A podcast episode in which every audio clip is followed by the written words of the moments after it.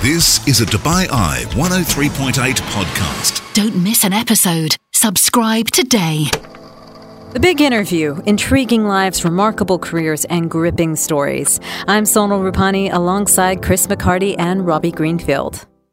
Anthony is one of the world's leading documentary filmmakers. He's a pioneer in immersive storytelling, and he's been described as the man behind some of the most exciting advancements in virtual reality, 3D, augmented reality, and artificial intelligence storytelling. Wow. So he really is at the cutting edge. He's a passionate adopter of new technologies to such an extent that when he set up his company, Atlantic Productions, in 1992, just four years later, he became involved in his first virtual reality project in 1996 wow. with the godfathers of the technology. So 1996 is when virtual reality. See, if you were to ask anyone out there, they would not be saying 1996 for the time that virtual reality. Absolutely. And and he was explaining to me that the idea, the concept behind it often outruns the actual technology. So a little bit like smartphones. The idea for a smartphone came out in, in the early, I mean, mobile phones have been around since the 80s, but smartphones kind of came in in the, in the noughties. Mm. And, um,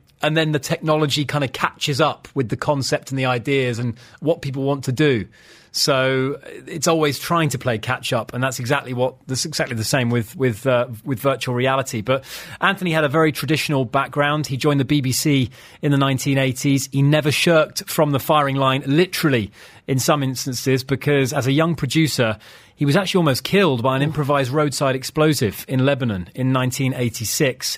He worked alongside the, the, journalist Edward Behr to become the first broadcaster to reveal the true extent of the Japanese Emperor Michinomiya Hirohito's involvement in World War II.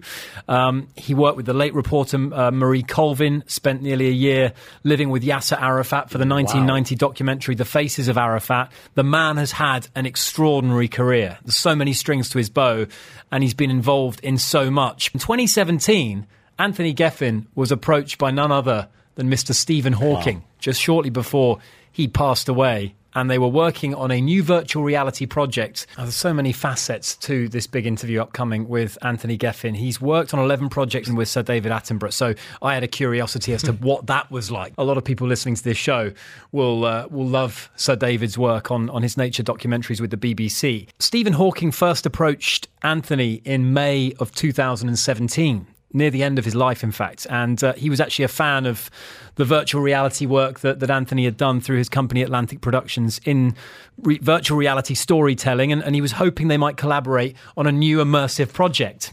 Now, drawing on his work on the second law of thermodynamics, don't, don't, ask, don't ask me about that, but in particular, black holes, which of course Hawking became an authority on and did some groundbreaking research and discoveries on, he wanted Anthony to construct no less than a virtual tour of the universe, with Hawking himself serving as a guide and narrator. And it had to feel real Okay, you put the headset on and you're there. You're in, you're in you're, the universe. You're in the universe. So, talk about ambitious.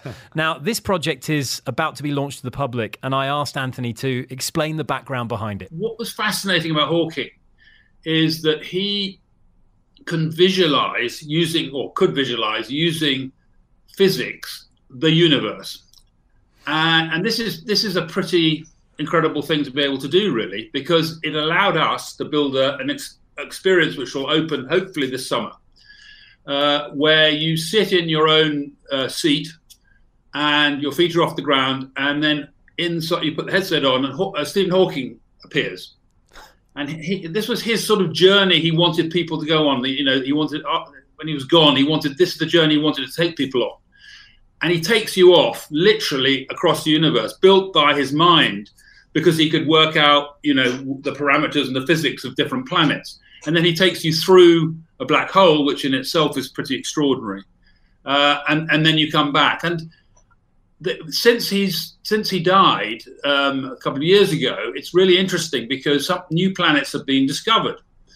And when they looked at those planets, they found that that uh, they were almost identical to what he had visualized using his his sort of physics. So really extraordinary. I mean, uh, you're literally going to go off in on a journey through Stephen Hawking's mind. So I think it'll be certainly in absolutely on the cutting edge of immersive storytelling location experiences. And this will be released, you know, as and when things open up. It's been delayed because of the pandemic, obviously, and, and it was initially supposed to be a, a project that would that would pop up in, in public areas like shopping malls, where you would be able to go and, and kind of whilst out for a shop, as an experience, you would be able to go and have that experience, and you'd sit in, the, sit in the seat, you'd pop the headset yeah. on, and you'd go off on this journey. Because I think that's the question. Whenever we talk virtual reality, it's, it's certainly a question I often ponder: is at what point point in the near future does it become the norm?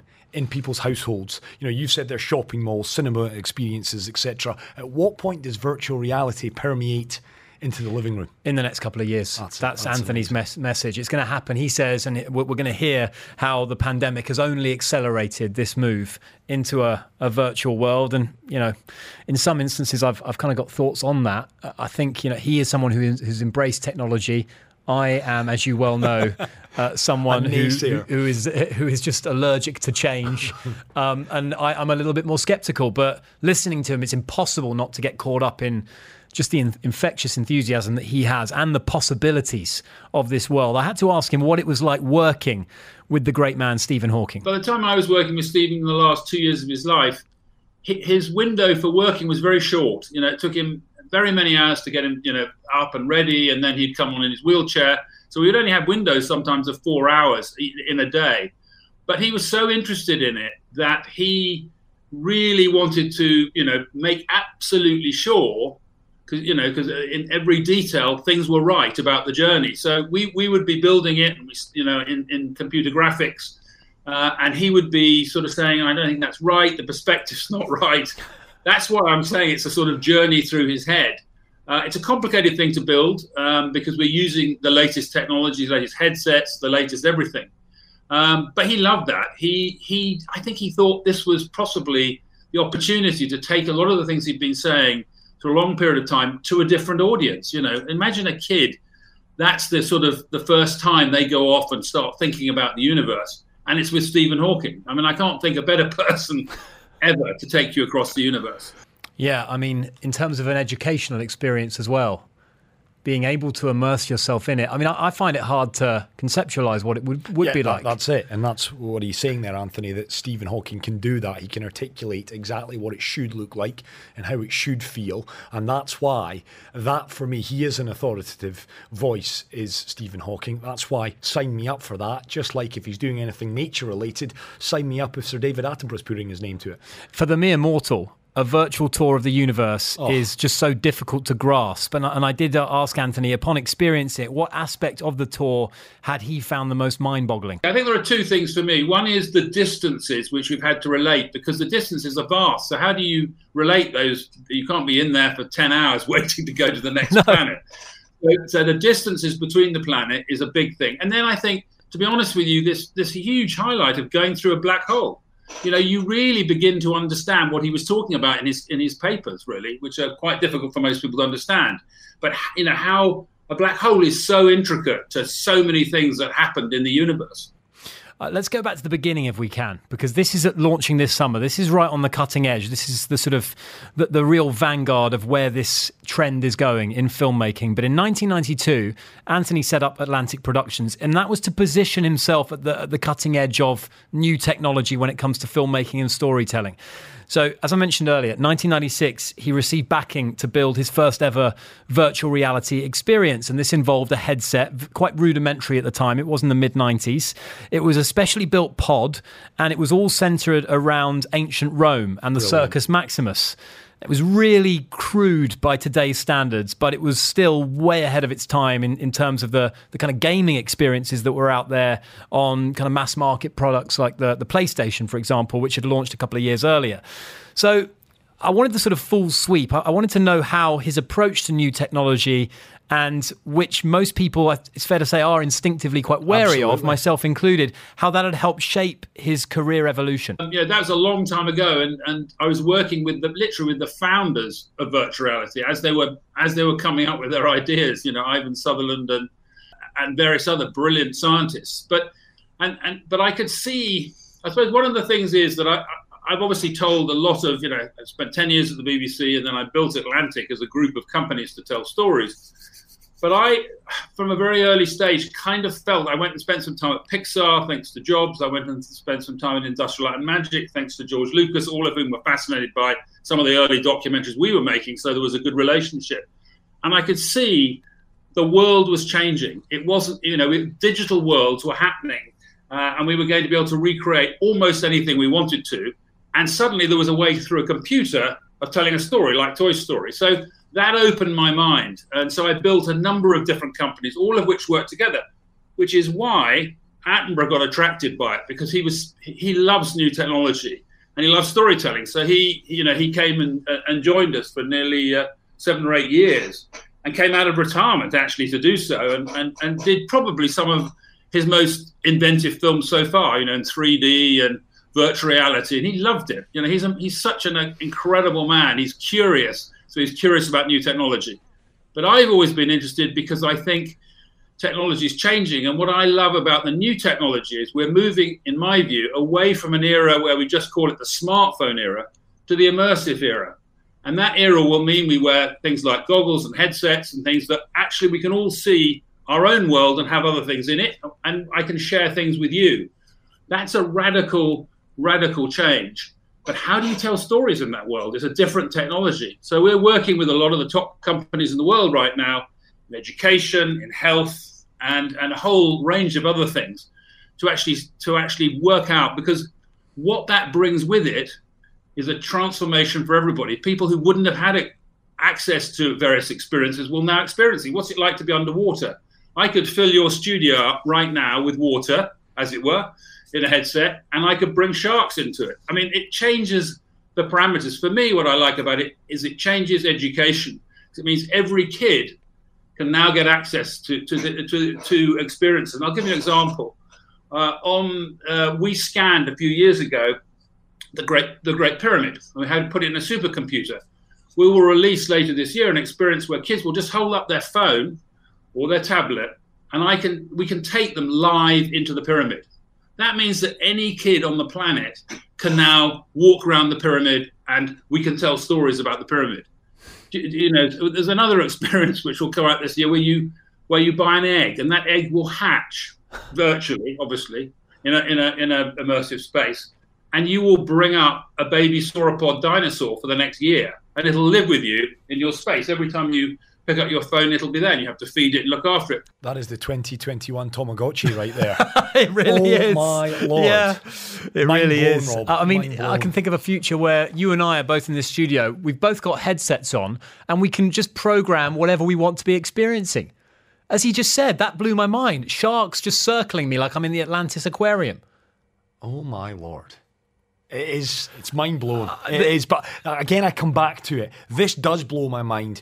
But at what point is this? Five years, ten years, twenty years, Hmm. Well, twenty-five years? Anthony, we'll get to that, right? Well, I had to ask him, and, and you make a good point there. How has the pandemic impacted this? And it's had a seismic impact on every facet of our lives and every industry. I was curious to know whether forcing to embrace this virtual world had accelerated our journey towards this immersive future. And we actually get a little exclusive here that Anthony has never talked about before. Take a listen.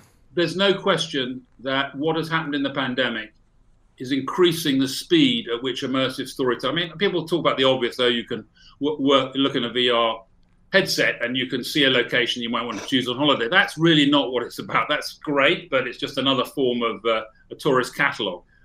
I think that the sort of immersive story t- we're now talking about is is moving faster because even when we come out of a pandemic, people have sort of changed. I think some of their attitudes and some of their feelings, uh, and the way they want to get content. And so, in fact, I think it's it's sped it up, and we've actually all our immersive experiences have sort of exploded. You know, where everyone could get a headset or or anything else to view them, or even a phone. But I think no, a big change is coming, and I think you know when you see this new world that it's difficult to talk about because unless you sort of see it, but you can interact in your own space or in another space with other people, and you can see things and move around things. That's a that's suddenly a very different thing. Not only that, we know that people learn four times faster in, in the immersive space than they do normally. So people are switched on to that space. I mean, I'll give you, I'll give you an example about what's going to happen. We've been burrowing away, obviously, uh, during lockdown because there's been a huge demand. So we're bringing out in a few weeks' time, and hasn't really been announced yet, but I can certainly say it. We're bringing out probably the most cutting edge of its kind AR experience, which we've been developing with David Attenborough. All you have to do is you go to the Apple Store, you download it, you hold up your phone, and worlds literally appear on your desk that you then can see. And you interact with those worlds with David Attenborough as though the whole world that was not there suddenly has come to life. And it's about past extinct creatures which you then engage in. We're bringing it out much quicker because there's a huge demand around the, the world for, you know, for, for you know, edu, ed, what I call edutainment, which is, you know, entertaining people but educating at the same time. And uh, that's why we're bringing out that app, and uh, we're, you know, we're very excited about it. It's going to have a global launch, so anyone, anywhere will be able to buy it or download it. And, and I think people from that sort of experience will see a glimpse of what's coming. And guess what? Everybody pretty much has a, sm- a, a smartphone. So it's kind of cool that they'll all be able to download it. Now, apparently, that is all you need. He did, as we mentioned at the start of this show, he's worked on 11 groundbreaking projects with Sir David Attenborough. That's including a virtual tour of Australia's Great Barrier Reef and a, a David Attenborough special at the Natural History Museum, Natural History Museum Alive, which was broadcast by Sky about seven years ago. The premise was very simple. Attenborough spends a night at the Natural History Museum, and eight of the most fascinating extinct creatures are brought back to life Amazing. as he wanders the corridors of the museum. Oh, and it was unlike anything that he'd ever been involved in before. I asked Anthony about Sir David's recent film, actually, A Life on Our Planet, which is what he calls his witness statement. What did he make of the message in this for the future of our planet, and how David's own views on this had evolved over time? It's a very, very powerful film. Funnily enough, it started on the last uh, film that I made with David, which was uh, in the Great Barrier Reef. Until then, David hadn't really, you know, he, he talked about, you know, problems, but not in the same way he does now. And at the end of the film, he did this piece literally saying, you know, the Great Barrier Reef isn't going to be here anymore if we don't do something about it. And then I put him together with Obama, uh, and they did an interview from the White House, which a huge number of people around the world watched and that was the beginning, in a way, I think, of, of Attenborough realizing, gosh, I've got a very important message that I've got to deliver for people. Uh, and I do agree with, with you know what he says. I think you know if we don't get up, you know, if we don't do things, there's going to be a serious crisis. And yes, there are things that we can do. There's no doubt about that. But uh, you know, David is is sort of in this incredible position where people globally listen to him, you know. And when he launched his Instagram page, I think it was the fastest growing Instagram page it in was. history. Or something, you know, everybody everybody wants to connect with uh, with David Rightly. He's he's a one-off. I mean, I think people forget he's now 94. You know, um, and I think they expect this and that and everything else of David, but. But, but he's he's very important in, in, in the message about climate change to everybody. Yeah, he's uh, as I said, I I absolutely idolise Sir mm. David. Um, he's such a huge part of my interest in in the kind of natural world. But I wanted to know in that case what it was like to work with him, and any anecdotes that Anthony could share that would just give us a little insight into his character. We were filming something called Flying Monsters, which won a British Academy Award. Uh, it was the first film in 3D to do so, and it was very challenging, and we loved the, the challenge. It was a huge challenge, but we were discussing the script constantly, and we went to Lyme Regis, or we are going to just about to go to Lyme Regis and film a sequence with the biggest flying sort of flying creature ever, which is Quetzalcoatlus, which lived a long, long, long, long time ago, but is the size of an aeroplane. And David sent me the part of the script going down that he was hanging on a hang glider and then came across this creature, which of course we would have seen CGI'd in. So I, I rang the insurance company and said, you know, I, I, don't think this is a good idea. And they said, there's no way we're going to, uh there's, there's, no way we're going to agree in insurance terms to allowing David Attenborough to be a thousand foot above Lyme Regis, you know, on an angle. like that. so I sent a message back to David and I said, um, David, is there any other way we could do it? And he says, Well, I think I could. What about if I did it in a glider? Do you think that's safe? But it sort of gives you the sense of A, playfulness, and B, David pushing all the time. He was, you know, in his late 80s then. Anyway, we did do it. We did it in a hang glider with a pilot out of view. But but that gives you sort of something of the adventure. Yeah. He's just he's brilliant. He is he a, a, put himself evergreen. Out. Yeah, he is 94 evergreen. and he's just still active and, and still very busy uh, and still creating great, great programs as well. Um, I've got to move on now because one of the most remarkable films that Anthony has produced is surely a, a film called The Wildest Dream Conquest of Everest. It's an award winning film and it charts the mountaineer George Mallory's attempt to be the first to climb the mountain in 1924. Now, as well as becoming one of Atlantic Productions' first IMAX productions, Geffen employed actors to recreate Mallory's last days on the mountain in temperatures of minus 20 degrees centigrade. The resulting film was the highest altitude costume drama ever recorded, and Anthony was up there on Everest, just below the summit, doing the filming. No joke. I asked him to describe that experience. What was what was really frightening is we were up there for months, and so we were in something called the death zone. And the thing about the death zone is you don't want to live there. You go in and you come out when you climb Everest. But because we were making a film and I was also shooting dramatized sequences and goodness knows what else, we had to live in the death zone. So you got into this state where it was just you were in another place. You know, you stopped eating. You know, you didn't really sleep. You became a sort of zombie. And I remember the height of that was that I wanted to go and get ready to do some filming. And so someone said, "Well, keep going along the mountain until you hit green boots." And I said, "Okay, well, what's green boots?" He said, "When you get there, you'll know." So he walked along, and there was a Czechoslovakian climber who just, you know, who stayed on the mountain. It was perfectly frozen with his feet in the air, and that's green. And I suddenly thought, I'm now climbing Everest, you know, following dead bodies to get to the top. I mean, it was very surreal, um, but incredible. I mean, incredible thing to do. Very difficult because I had to push everybody over three or four months to the limit, you know, of their endurance, even the top climbers, and even the Sherpas, who were brilliant. Without the Sherpas, we wouldn't have done it. Um, but there was a, there was additional technology. For example, I couldn't really see the mountain, obviously, and no helicopters can go to the top of the ma- uh, mountain because of the altitude. So we we scanned. We had a scan made from a satellite uh, and various other methods of Everest, and we recreated Everest exactly as it was, so that we could do moves and things around, so the audience could understand where we were, you know, wh- where we were on the mountain. But it's a that that it is a tough place.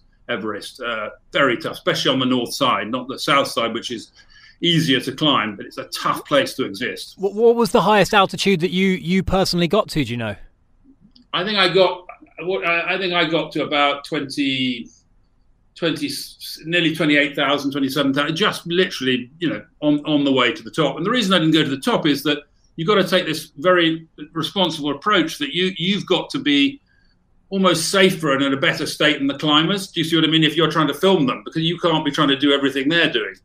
Uh, and my aim wasn't actually to climb that high, uh, and in fact, I wasn't really insured to climb that high either. Uh, but but we had when I say lost, I don't mean lost in terms of dead, but we had we started out probably with a team of 40 and we probably had about eight left at the end so i had to get on and climb to film I mean, talk about dedication to one's craft. Well, the fact that he's that close to the summit and doesn't actually do it, no. I'd be putting the camera down yeah, and just getting popping up, there, up there, just to say. I mean, there he is. What are we talking? A couple of hundred feet from the top. Eight hundred feet, he said. Eight hundred feet from the top, and there he is. Talk about dedicated to the craft. Amazing. I really want to check out that film. I wanted to, for this last part of the interview, kind of zoom out and look at the bigger picture. And the information age that, you know, when did that even start? Probably with the internet, right? Yeah, absolutely. And of course, now in the last few years, probably the the misinformation age, yeah. as as President Obama said, truth decay. You know, mm-hmm. the fact that there is so much misinformation out there. What impact had that had on the kind of art of storytelling and, and also the importance of maintaining its integrity? And Anthony had this to say. One of the interesting things is that I'm concerned that actually since you know the craft I was very lucky enough to learn at the BBC and beyond is storytelling. And what I'm uh, worried today is with the YouTube mentality. Not I'm criticizing YouTube. There's lots of good things about it, but it, it's a very lazy form of storytelling. You know, it's not really storytelling. So we're losing the art of storytelling at the very moment where we need to have better storytelling because we've got this opportunity on these new platforms to not. If you imagine, if I'm if I'm in a space, let's say I'm in a normal space, I'm telling it's a linear story, then you know, close up, wide shot, and the story continues. Imagine when you're in a virtual reality space or an AR space. you, you, you might trigger the story in a different direction by sound of looking behind you. So, so there's a whole different way, and that's what I teach now at NYU AD and, and other universities now is about how you forget the storytelling that you thought you knew and really start learning to tell stories for the new immersive era.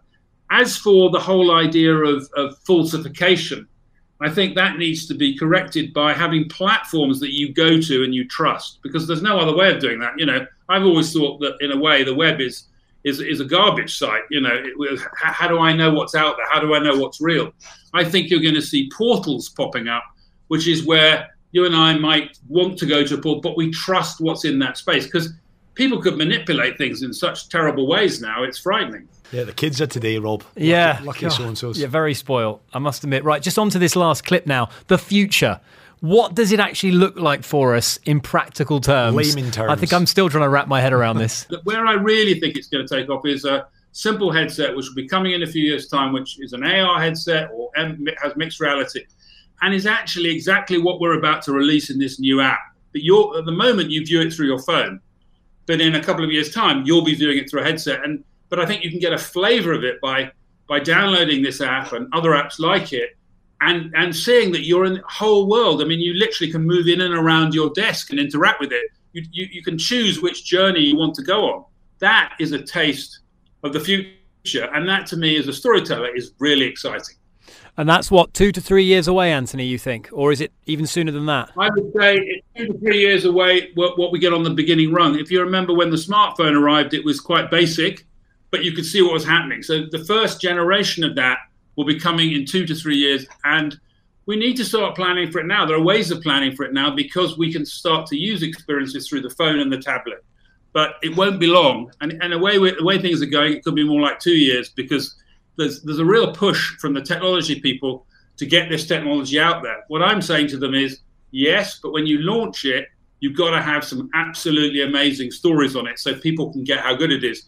So we're now collaborating with those manufacturers around the world to make sure when it comes out that you think, gosh, I want one of those headsets and look what it can do for me. It is, uh, yeah, thought provoking stuff, no doubt really about is. it. And uh, definitely part of what has become, I guess, a nearer future than it might have been just a few years ago. Yeah, it's been accelerated, as he said. The pandemic has absolutely accelerated that. The Facebooks, the Apples, with people like Anthony, they're looking at ways in which, essentially, what are they looking at? They're looking for ways to keep us on their platforms longer in the future.